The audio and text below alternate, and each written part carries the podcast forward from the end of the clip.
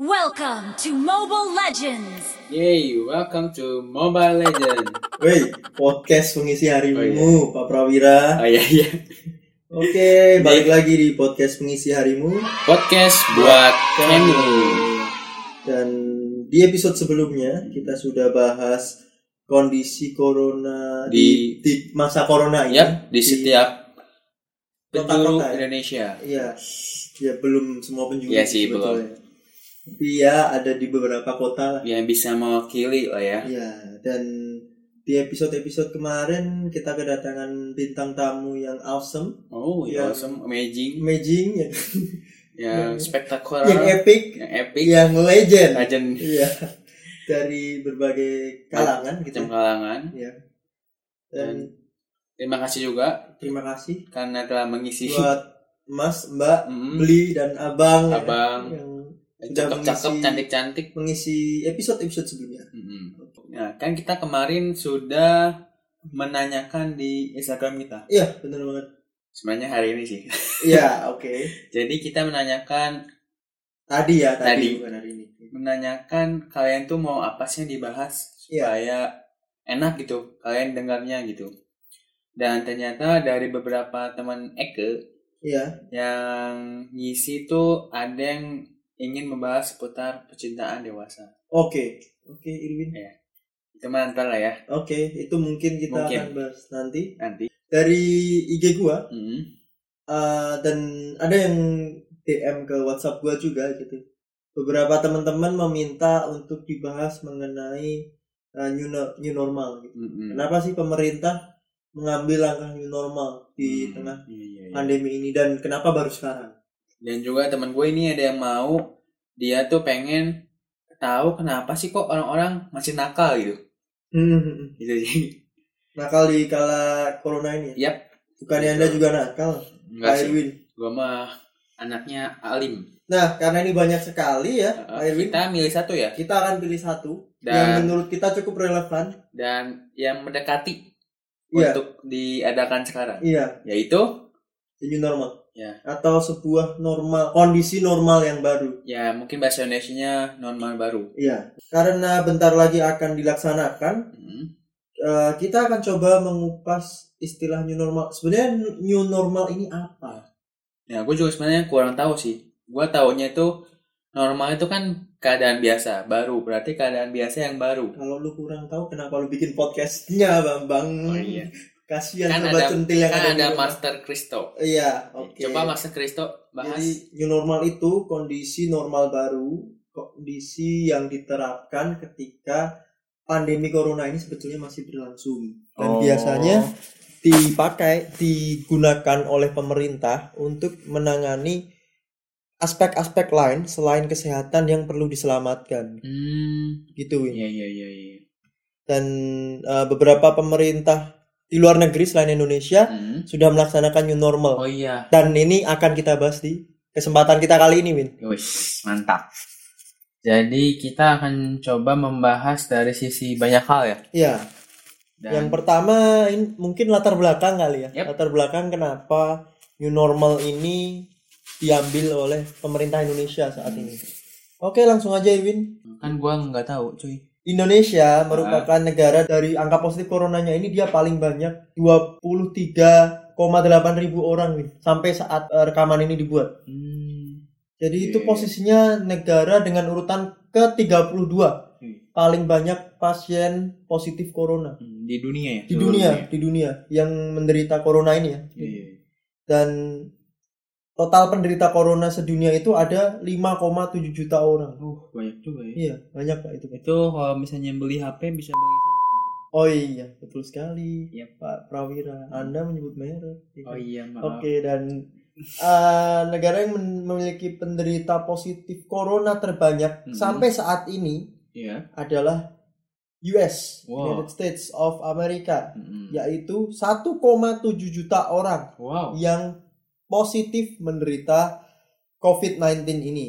Dan data ini pastinya diambil pada tanggal 27 Mei 2020. Oh, kemarin ya. Iya, Eh, hari ini. hari ini, Oh, hari iya, ini. hari ini. Wah, cukup banyak juga ya. Jadi kondisi Indonesia sampai saat ini negara dengan terbanyak urutan ke-32. Hmm. Tidak bisa dikatakan yang paling buruk, Mm-mm. tapi bukan kondisi yang baik juga Ya. menurut aing ya, Win. ya. Dan juga gua lihat sih grafiknya turun naik turun naik. Iya, Kayak kalau hari ini tadi turun ya iya dulu pertambahan coronanya ya. hmm, Hmm. 600 itu? Iya. 500 lupa gua. Dengan hari sebelumnya 1000. Ya, aduh, gila itu. Wow, sangat tinggi. Oke.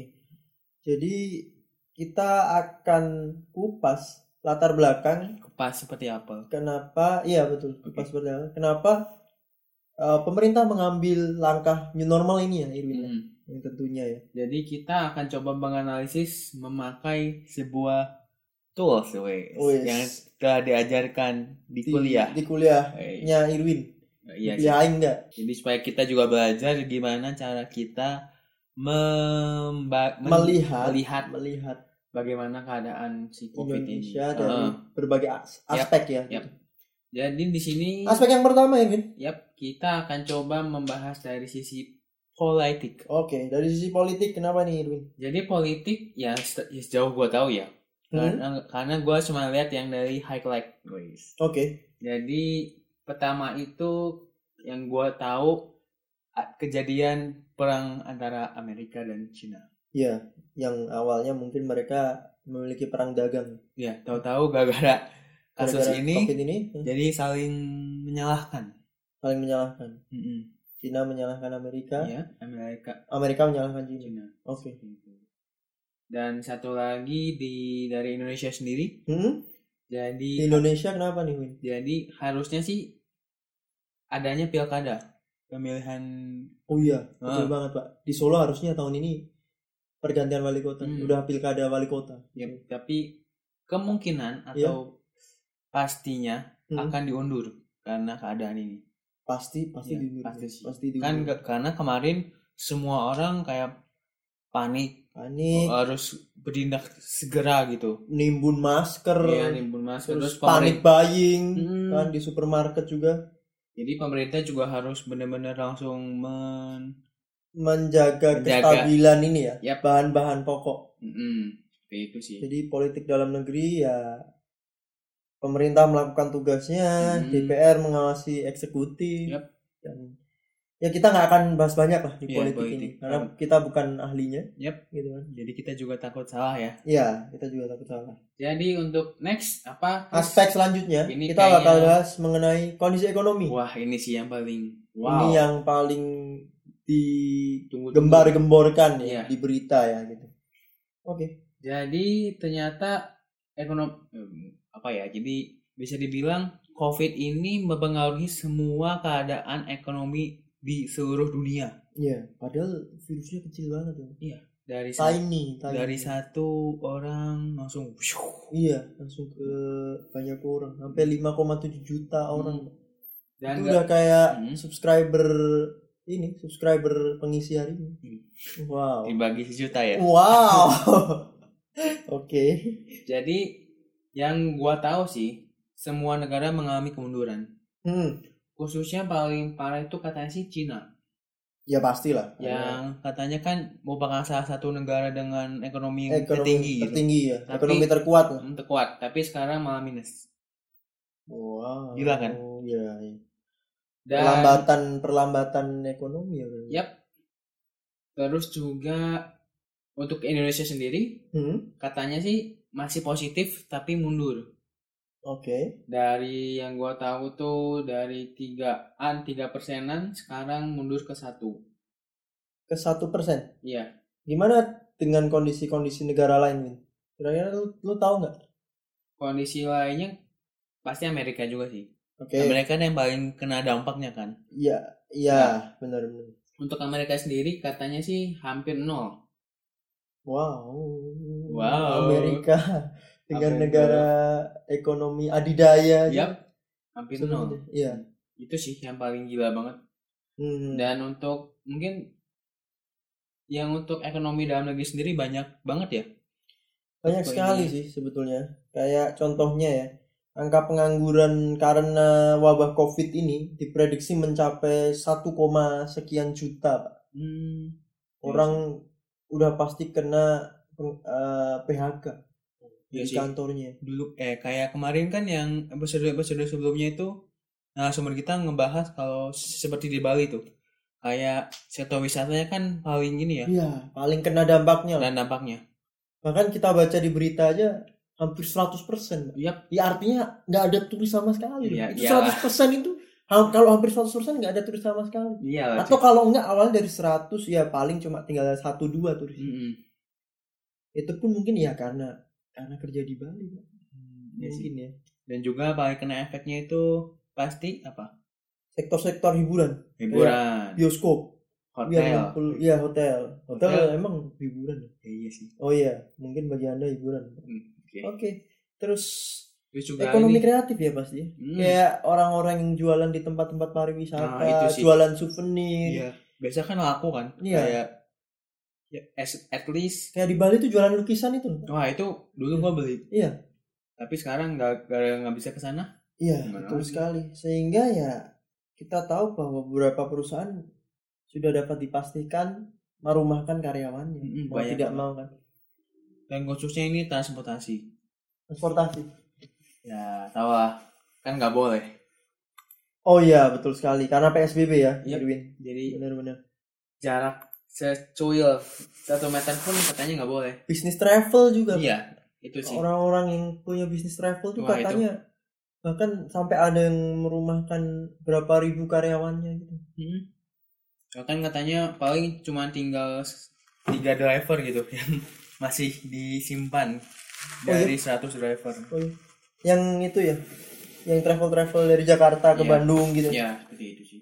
Oh iya, kita jujur kasihan sekali sih gitu. Hmm. Lihat kondisi ekonomi yang seperti ini. Tapi katanya sih pemerintah melakukan ini ya, kayak apa ya? Beberapa langkah Ah, ah, yang langkah. diambil gitu Ah, oleh pemerintah. seperti yang kita bahas kemarin, Oh iya, betul sekali. namanya Benar. prakerja ya. Iya, kartu prakerja Ya. di episode ketiga ya sebetulnya.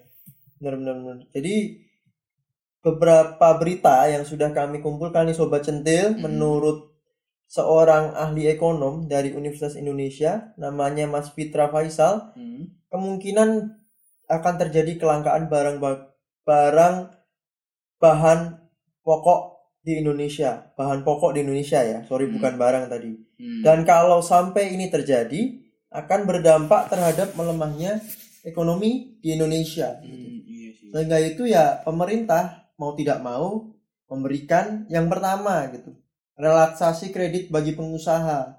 Oh, Yaitu biasanya pengusaha yang punya uh, kredit di bank-bank gitu ya. oh, Dan iya, ini iya. pastinya bank-bank yang bisa dikontrol oleh, oleh pemerintah Iya. secara langsung gitu. Hmm. Bank-bank BUMN, Hmm.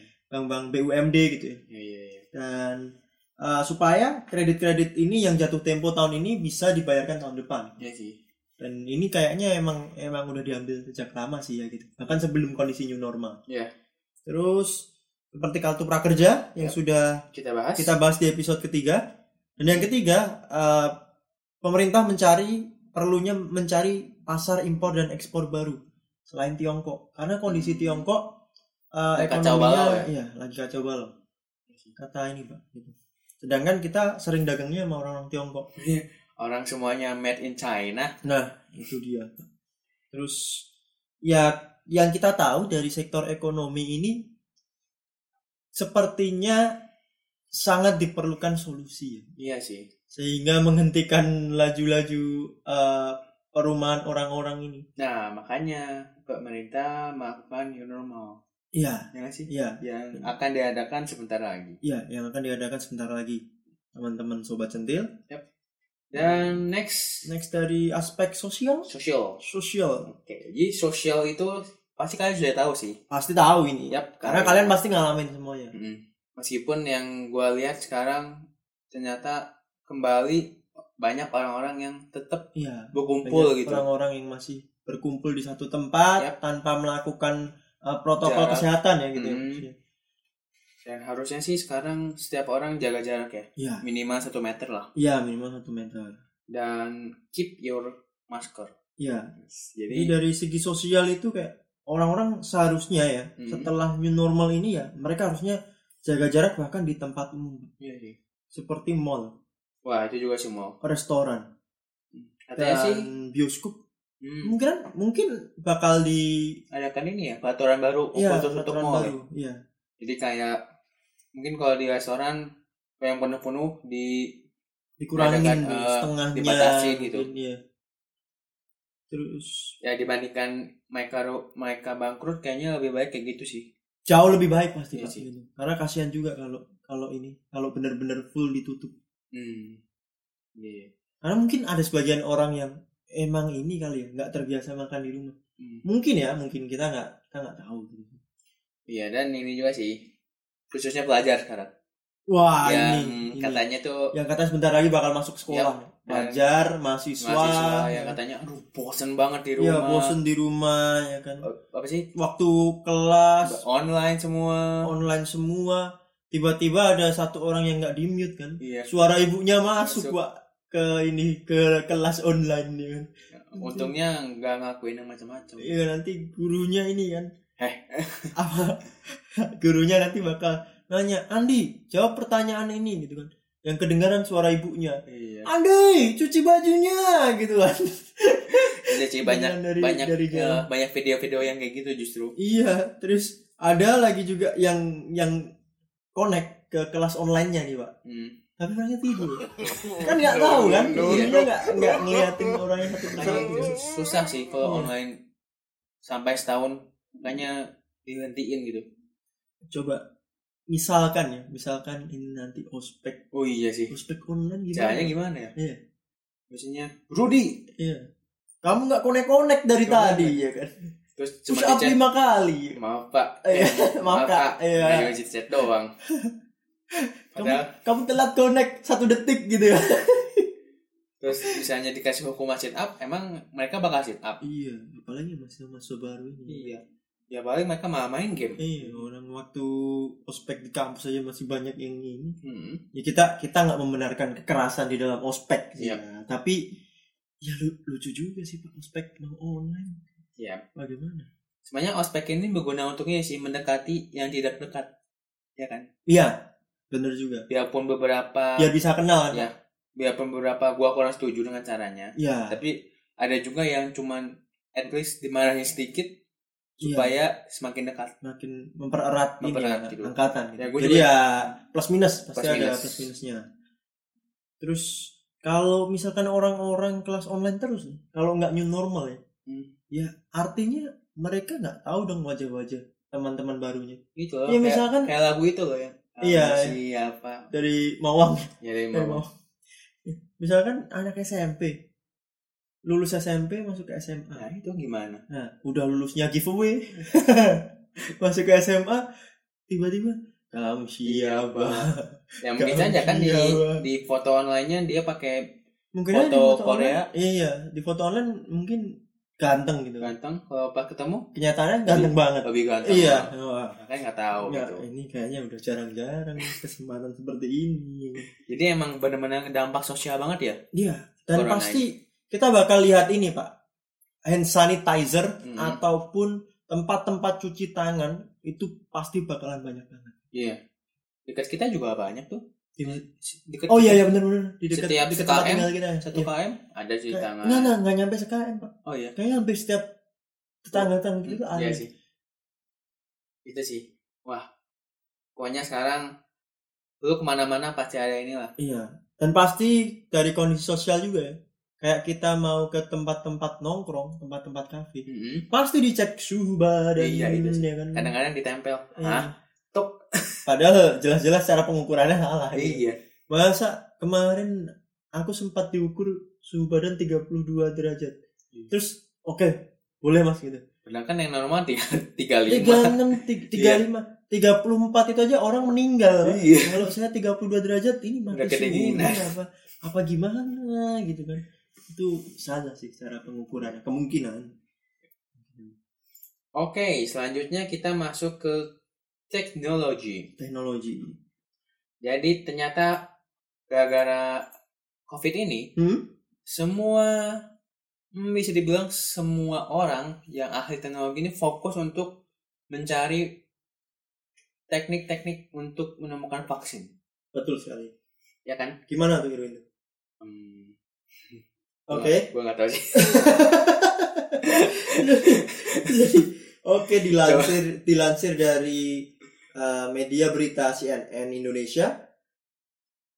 Menurut Pak Mendagri Tito Hmm. Karnavian, uh, riset vaksin COVID buatan Kementerian Ristek Dikti baru akan selesai pada akhir 2021. Dan penggunaan vaksin secara massal menurut skenario pemerintah baru akan dilakukan pada 2022 atau 2023 mendatang. Jadi ya dua atau tiga tahun lagi, Pak. Iya. Dan berita ini diterbitkan di web CNN Indonesia pada tanggal 27 Mei. Baru artinya- banget ya? Iya, baru banget ini beritanya. Itu enggak itu ya, 50 Iya. tahun ya, kayak lagu itu. Raffi Ahmad. Udahlah ini. Oke. Jadi eh, menurut Pak Tito gitu kan, Heeh. skenario terbaik itu vaksin ditemukan 2001 sampai 2022. Itu baru ditemukan dan bisa dipakai. Hmm. Skenario terbaik. Skenario Terbaik terbaik. ya? Terbaik. Dan eh, skenario yang Terburuknya nggak nggak terburuk. Hmm. Kurang baiknya gitu kan. Heeh. Itu 2002 sampai 2023. Dan biasanya terbaik itu jarang sih. Jarang-jarang sekali, Pak. Karena kita juga sering memikirkan rencana-rencana terbaik menurut kita dan Tahu-tahu enggak. tapi kita tetap doakan yang Ya. terbaik. Yap. Dan penemuan terbaru nih, Pak. Ini Ah. penemuan terbaru yang fun fact sih Hmm. sebetulnya. Pemerintah Belanda menemukan eh, virus corona itu bisa disebarkan melalui cerpelai ya atau apa? ming. Cerpelai itu sejenis musang atau iya musang, musang sih. Oh, musa. Sejenis musang. Tapi beda, Pak. Dia bulunya hitam gitu. Kalau yang gua lihat di internet sih ya. Dulunya hitam. Kasus ini ditemukan di empat peternakan di Belanda. Oh. Jadi cerpelainya itu kena COVID. Ini udah COVID ini makin mirip SARS. Iya SARS. sih. Tapi memang dia perkembangan dari SARS kan katanya. Ya, takutnya sih semua binatang dapat iya dapat COVID. sih. Ya itu. Ya, nggak tahu dah kalau itu gimana. Wah, itu bahaya banget cuy. Iya. Soalnya di Jadi- kita juga banyak kucing, Iya sih. Banyak kucing. banyak anjing, buaya. banyak buaya ya Hmm. di tempat tinggal kita. Ya. emang orang kaya emang. Iya sih. Iya. Buaya darat.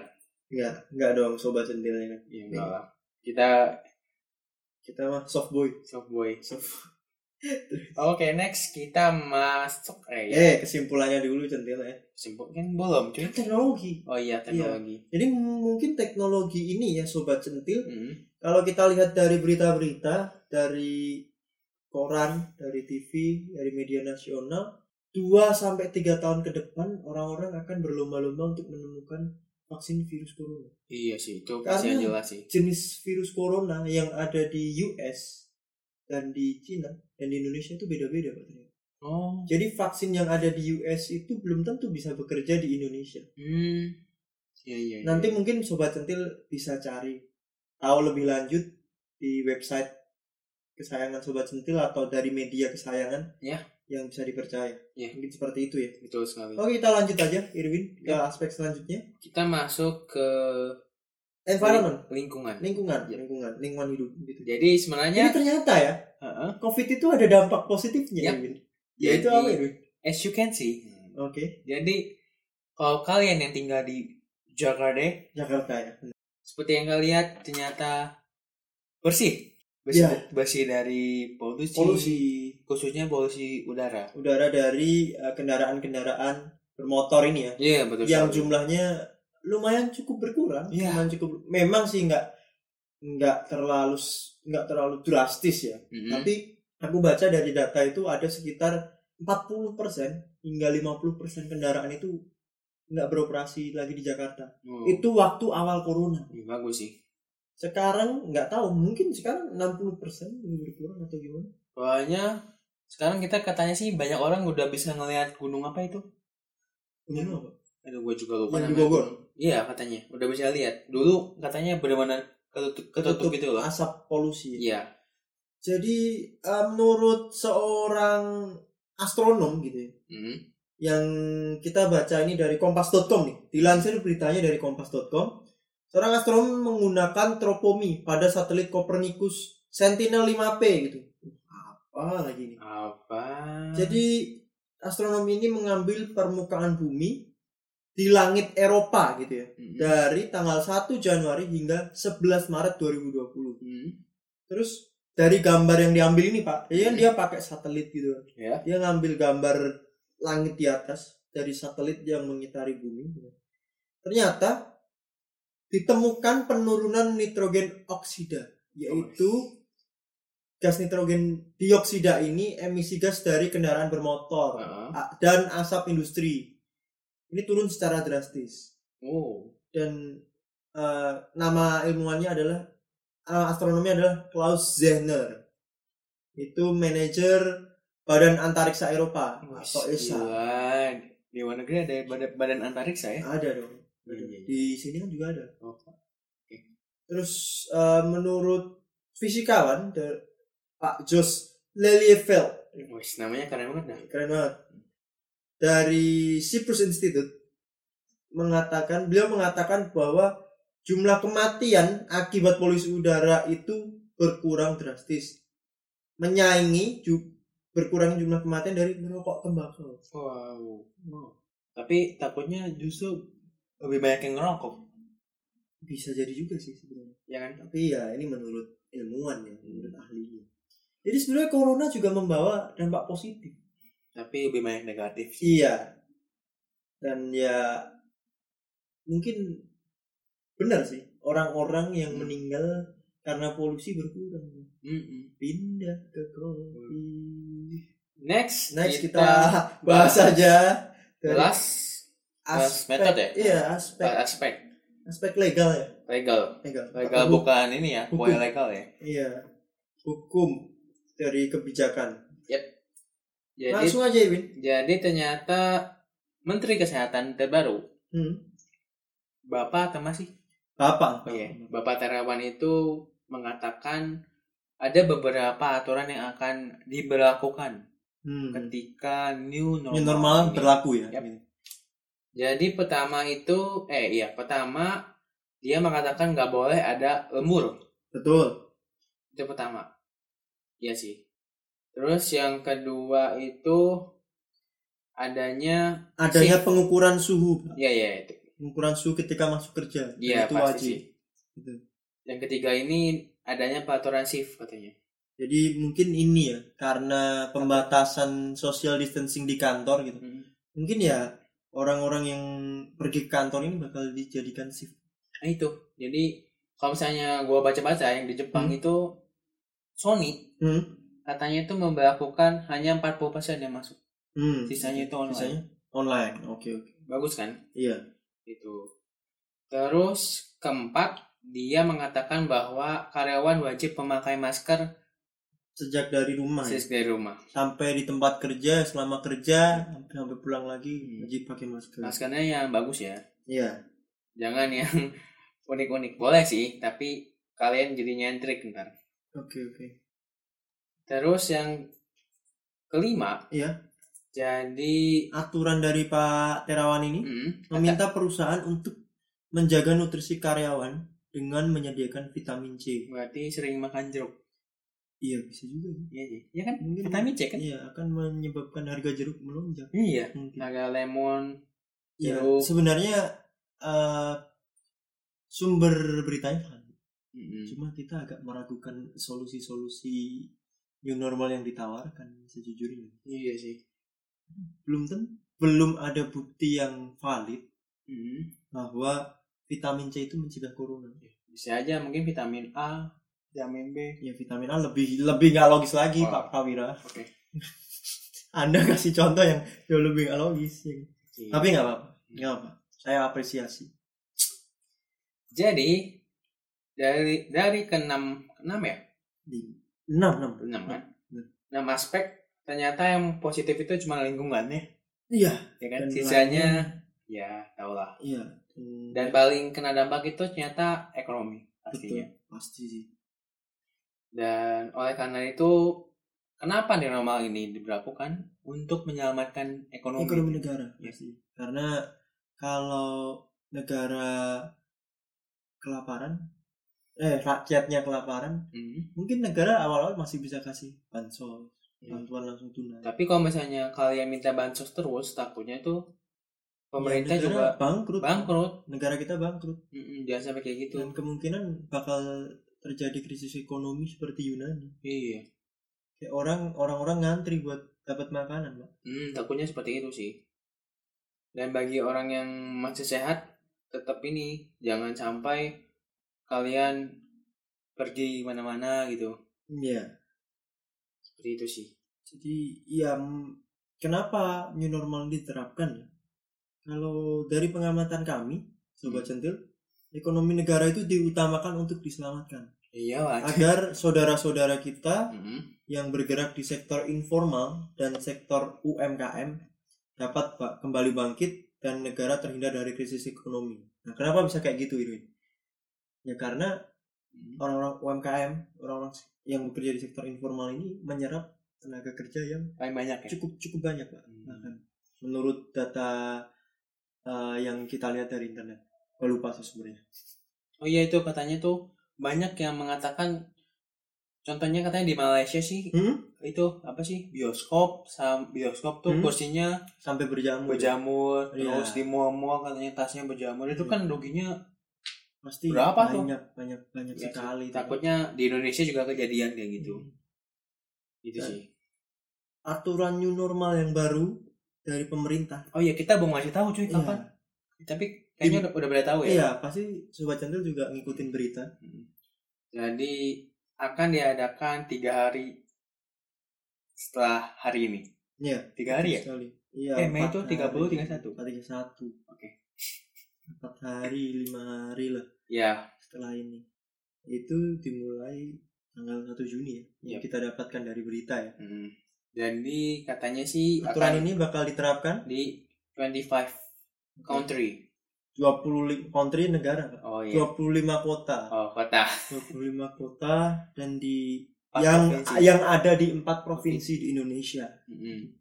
Dan yang pastinya DKI Jakarta pasti termasuk. Pasti sih. Pasti termasuk. dan mungkin kota asal gue juga Bandung pasti juga kena Tapi ini loh, Jawa Barat mendapatkan penghargaan katanya provinsi dengan penanganan COVID terbaik. Lu udah baca? belum? Gua tadi baca di berita dari suara.com. Hmm. Katanya sampai mendapat penghargaan dari eh, Satgas COVID gugus apa sih? Satgas COVID Hmm. COVID-19. Dan tadi seperti yang kita telah bahas Hmm? katanya sih untuk aturan new normal ini Hmm? contohnya kayak mau itu bakal dibatasin Kuotanya ya. kota Kuota Kayak- orang-orang masuk ke mall. ya kayak kota internet ya Iya, batasin betul betul. jadi kalau misalnya mau itu dikunjungi seribu orang per hari dibatasi Normalnya ya. Normalnya, jadi- pas new normal. dipotong setengah Jadi 500 oh, seperti itu gua kira dipotong setengah orangnya yang boleh masuk setengah badannya.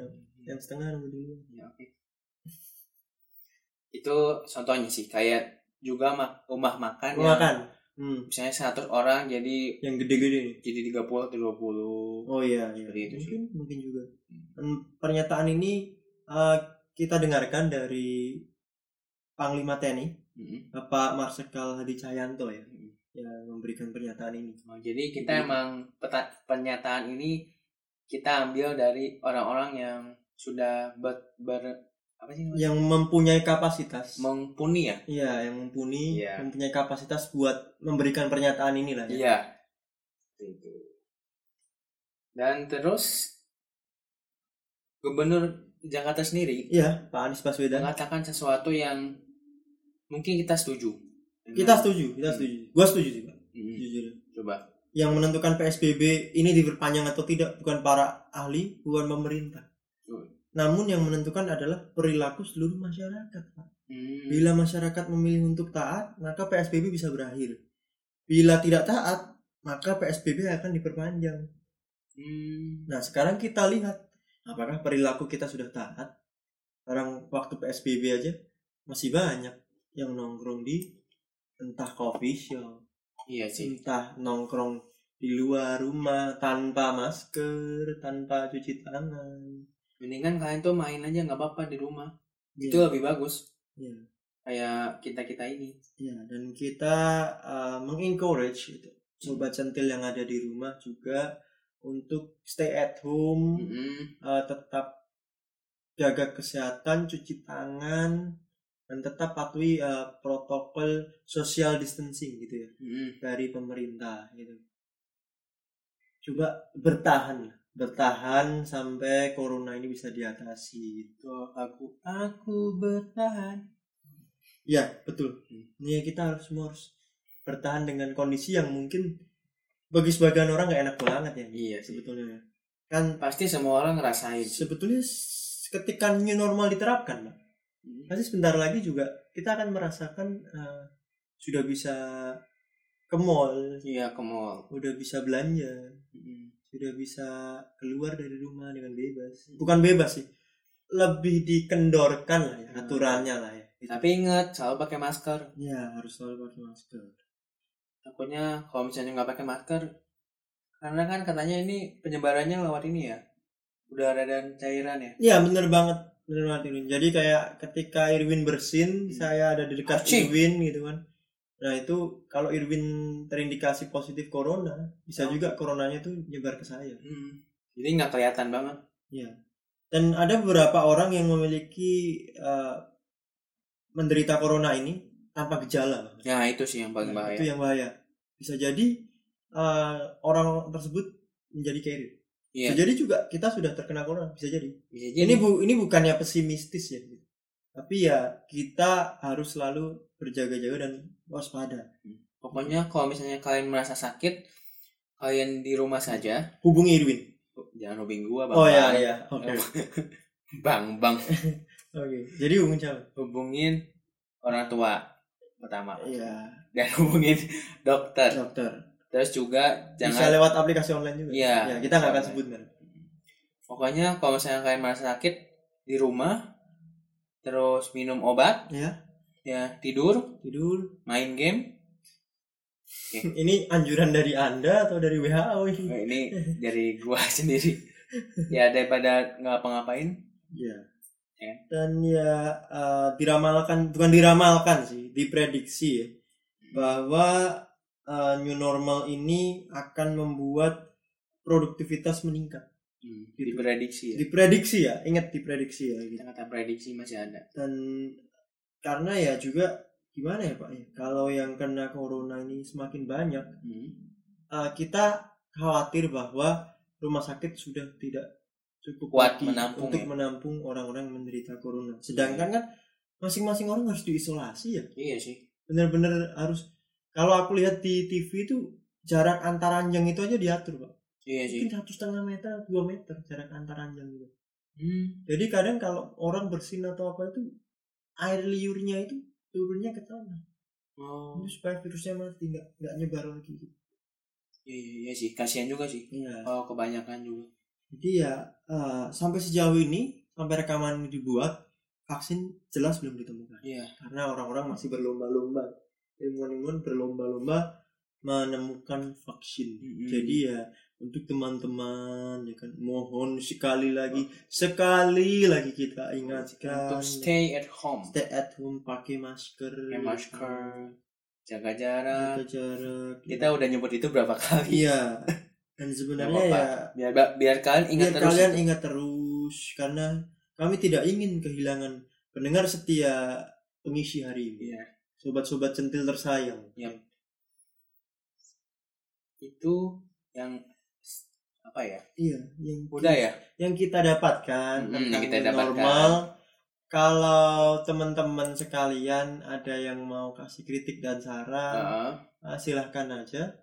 langsung Kritik, mas kasih masukan, Masukan. kasih saran untuk kami. Yap, supaya kami bisa lebih baik lagi. Iya, dan supaya kita bisa tetap memberitakan berita-berita yang relevan dengan kehidupan kalian. Yap, yang terbaru Saat juga sih. Yang terbaru, yang enak buat kalian dengerin Yap. di mana pun kalian berada lah. Iya. Gitu. Dan jangan lupa selalu ingetin uh, teman-teman kalian Oh, untuk mendengarkan podcast pengisi harimu. Iya. Langsung aja di platform Spotify ya. oh, di Spotify. Iya, di Spotify. Di platform Spotify atau kalian bisa cek juga link bit.ly gitu. LY. Ya, slash pengisi hari. Harimu. Kalian bisa lihat langsung di Instagram kami. Iya, ada linknya ya. Yap. Dan di situ kalian bakal langsung masuk ke uh, pengisi hari. Ya. kalau nggak salah kita udah naruh di semua semua sosial media kita ya Iya, di semua sosial media kita kita sudah taruh. Mungkin ya mungkin kalau kalian kepo dengan wajah kita Eh, eh, kalian bisa langsung kepo aja langsung ke akun Instagram @prawira_irwin dan @yusalvino. yap Oke, dan mungkin sekian. yap sekian Dari dari kami semoga kalian terhibur semoga kalian puas Puas mendengarkan dan pecahan kami iya, salam hangat, salam sehat salam damai dari kami untuk kalian dan keluarga yang ada di rumah. Bye bye. duduh